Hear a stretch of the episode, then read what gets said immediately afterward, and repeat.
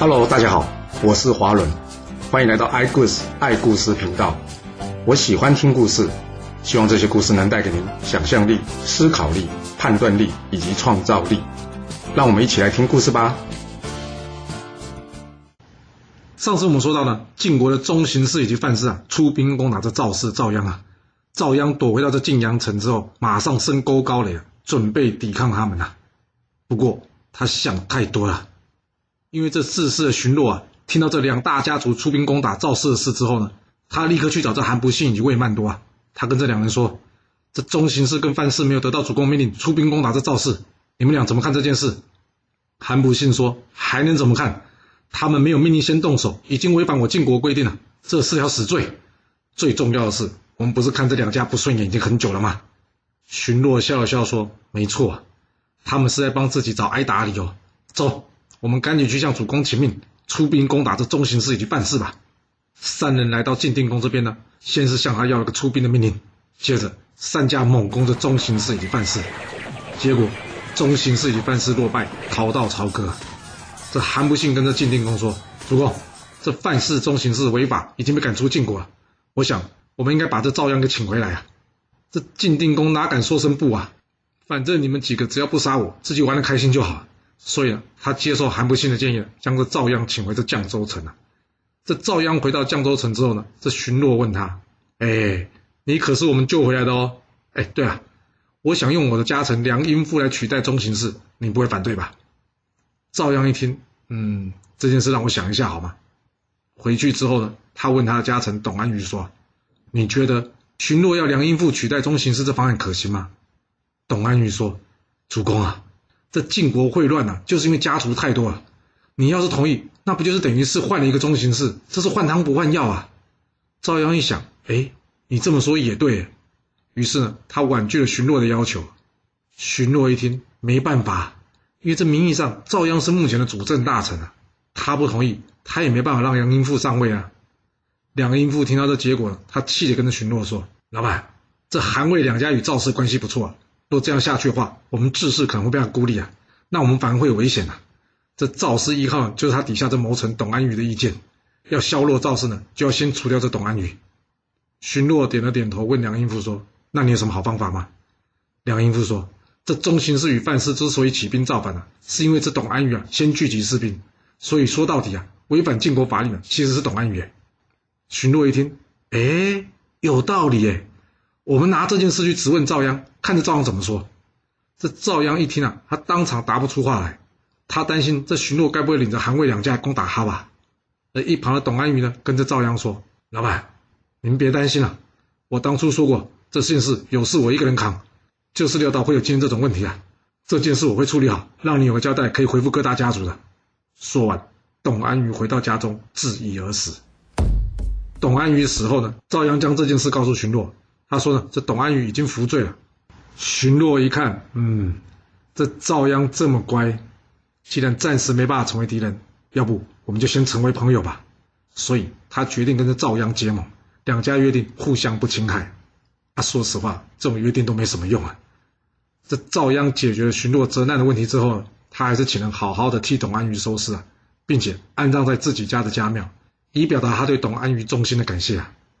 那这荀寅以及四吉社最后去哪了呢？中行氏与范氏啊，被这四大家族啊以及联合邻国的几轮猛攻之下，从朝歌呢先是逃往邯郸，最后呢又逃往齐国。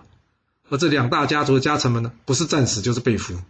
当中呢有一名叫做豫让的，他原先是要被处决的，不过因为荀若的孙子荀瑶啊非常欣赏这豫让，所以呢特别替他说情，希望能留他一条生路。就这样。豫让被智氏收编成为智氏的家臣，最后中行氏以及范氏家族宗庙被毁，正式从晋国的舞台中走了下来。而晋国呢，也从六大家族掌政变成了四大家族。这场大乱斗结束之后呢，晋国这边暂时没有新的变化了。那我们要回来说说吴国这边了。前面说到吴王夫差要为他祖父阖闾服丧三年嘛，而在这三年中间呢。夫差命令伍子胥以及伯嚭啊，在太湖训练水军，并且加强射箭的练习，为的是什么？就是三年一到，准备出兵攻打这越国啊！很快，一转眼，这三年就到了。当年春天二月，夫差下令，伍子胥为大将，伯嚭为副将，我们将请吴国之师大军回师，直接由水路进攻越国啦！吴国大军出发的消息很快就传到越王勾践这边，越王勾践呢也立即召集大臣们展开作战会议啊。这大夫范蠡建议啊，这吴军本来就强悍，加上积压三年的怨气，看来势不可挡啊！大王，我建议我们深沟高垒，坚守不出，不要与他们正面对决啊！而另一个大夫文种也说话，他说：“大王，范蠡说的没错，我军目前并不是吴军的对手啊！我建议我们谢罪请和，之后再看有没有机会报仇啊！”勾践一听，切，你说什么东西啊？你们一个说要躲，一个说要去道歉，啊，你们有没有想过，我吴越两国可是世仇哎，他来打我，我不还手，我以后要怎么带领人民、带领士兵啊？你说吴国强，上次他不是被我们打个大败吗？我不可能龟缩在这城中等他们来攻打我的，来啊，传我命令！大军准备出阵，与吴军来个直球对决。越王勾践亲自率领三万士兵奔赴战场。这双方士兵呢，在夫交这个地方遭遇上了。越军夹带前次战胜吴军的气势啊，第一战便小挫吴军。勾践一看，哼，看来这吴军没了孙武，根本就不堪一击。来啊，传我命令，大军由水路继续前进。这越军才没走多久啊，就看到这江面上啊，出现了密密麻麻的吴军战船呐。终于啊。我们的仇要在此做个了断了。勾践心里想：傻了，你这吴军，竟然选择春天来攻打我越国，你也不想想这春天吹的是什么风？春天吹的可是东南风哎！就算你吴军是由西而东顺流而下，但这风势对你不利，你要如何扬帆射箭啊？看来这里就是你夫差的葬身之地了。来啊，传令，擂起战鼓，我们跟吴军拼了啊！而吴军这一头呢，听到越军擂起战鼓啊。夫差站在船头上，他也亲自擂起大鼓。哇，这一打鼓不得了啊！因为夫差积怨了三年的怨气啊，这下他可是拼尽了全力啊，将他所有的怒气给宣泄出来。所以这鼓声呢，可是比平常大快十倍啊！吴军一听到这震天的鼓声啊，顿时之间士气大振啊，大家高呼一声“冲啊”，然后开启战船冲向越军啊。越王勾践虽然注意到这季节对越军有利啊，但他却万万没想到。这一仗，老天并不帮忙哎，因为当时虽然是二月，但当天刮的不是他要的东南风，却是刚刚好相反的西北风哎。这吴军不只是顺江而下，更是顺风而下啊，加上三年射箭练习的成果啊，这吴军远远的便开始展开射击啦。相反的，越军不但不容易向前呐，这箭也射不远。最糟糕的是啊，由于吴军顺风啊，所以这沙声以及鼓声趁着风势啊，快速传入到越军耳中。因为还相隔一段距离啊，越军必能清楚听到吴军的声音啊，这让越军的士气大受影响啊。而相反的，越军的杀声鼓声啊，却因为逆风让吴军听不清楚，反而让吴军以为啊越军胆怯了。所以呢，大家更有信心能击溃这越军呐。我们可以说啊，这一仗几乎是一开始就已经注定结果了。这伍子胥与伯嚭呢，领着吴军兵分三路，疯狂的朝向这越军冲杀而来。而这越军在逆风之下，先是被吴军用箭射个东倒西歪。接着又看到吴军冲过来，速度非常的快，一时之间越军阵脚大乱，根本无法应战呐。结果勾践就只能鸣金收兵，下令撤退啊。仓皇之中，越国将军林姑甫啊，因为船翻了，他当场淹死在江中；而另外一位将军虚汉呢，也被乱箭射死。哇，才一战就两位将军阵亡，哎，这越国还能打吗？当然不能啊。所以这越王勾践呢，赶紧率兵逃回国都啊。但得罪了方丈，你逃得了吗？没错，夫差根本不给勾践喘息的机会啊！这吴国大军呢，由水路登上陆地之后呢，直接朝着越国首都攻打过来。眼看着越国首都即将被攻破了，勾践无奈呢，他赶紧带领士兵呢逃往附近的会稽山上。算一算，这越军大约只剩下一千人啊，这该如何是好呢？若吴军再追上来，那越王可能就准备要埋在这会稽山上了。勾践左思右想，他实在想不出好方法来。他叹了口气，对范蠡及文种说。哎，都怪我！要是我一开始就听你的建议就好了。眼看这越国就要在我手中灭亡了，这该怎么办是好呢？这时文种突然说话，他说：“大王，现在求和还不晚呢。”勾践一听，你别开玩笑啊！现在吴国要灭我们，就如同反掌折枝一样容易。他为什么要接受我们的和谈条件呢？文种说：“大王，这点不难呐，因为吴国的大夫伯嚭啊是个贪财好色之人呐，我有办法说服他，让他接受我们和谈条件的。”然后呢，叫这伯嚭去说服夫差，我想应该会非常有机会成功的。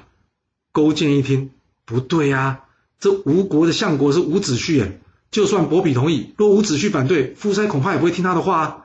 文总接着说，不会的，我之前打听到的消息啊，这夫差对伍子胥啊，其实一直很感冒啊，而他跟伯嚭的关系还不错，可以说啊，对伯嚭是言听计从。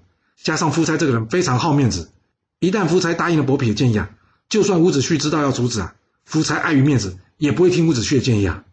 听到这，勾践的心中燃起了一丝的希望，他跟文种说：“那就拜托你了，只要不灭了我的越国，我什么条件都能答应。你说说看，我要准备什么？”文种说：“哎呀，不用准备什么了，军队最缺的就是女色了，我们先准备美女吧，然后我再带些金银财宝，这件事应该就妥当了。”说完，勾践让文种带着八个美女、白玉二十双、黄金千亿，趁着黑夜来到伯比的军营之中。